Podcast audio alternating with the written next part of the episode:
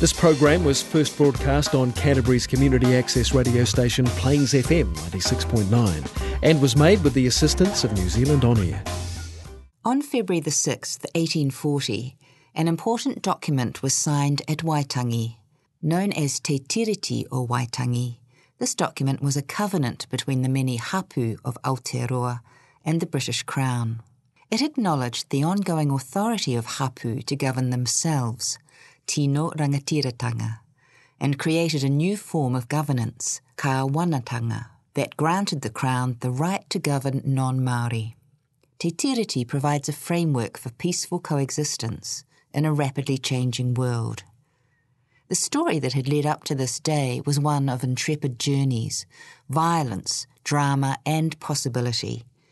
While there were instances of respectful cultural exchange and friendship, the assumption of superiority by European colonisers led to actions that created misunderstandings and mamae, hurt, that for many continue to this day.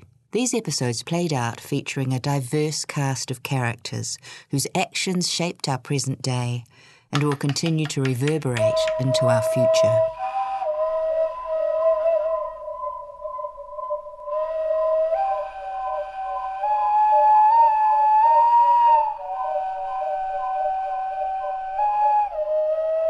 In the early 1800s, beneficial trading between Maori and Pakeha was increasing by the day. However, disputes would sometimes end in bloodshed. One such incident in 1809 was that involving the crew of the Boyd, commanded by Captain John Thompson. The ship had sailed from Sydney to Whangaroa to pick up a shipment of kauri spars destined for England. Spars are long poles which are used for ship masts and booms, and kauri was particularly sought after because of its strength. At the time, many young Māori had become crew members of whaling, sealing, and trading ships, and one such adventurer was Ngati Uru man Te Ara. Te Ara was working his passage home to Whangaroa after travelling for two years.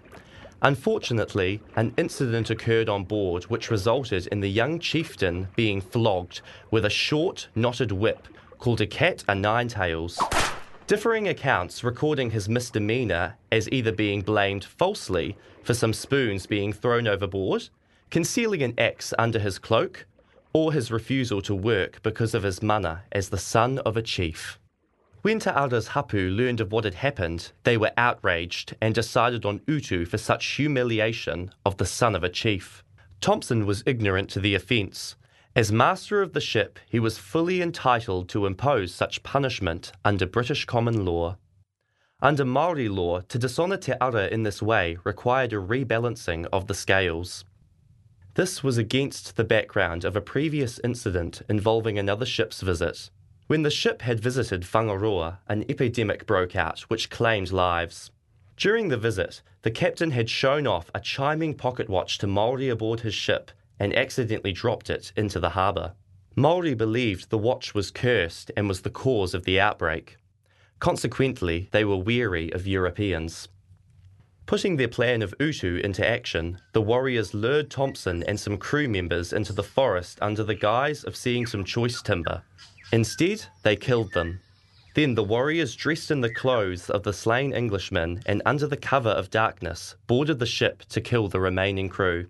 Some days later, a party of warriors went aboard the Boyd to inspect the spoils, and while they were examining the muskets and gunpowder, a flint ignited an open barrel of gunpowder which exploded, causing a chain reaction resulting in the ship being set aflame.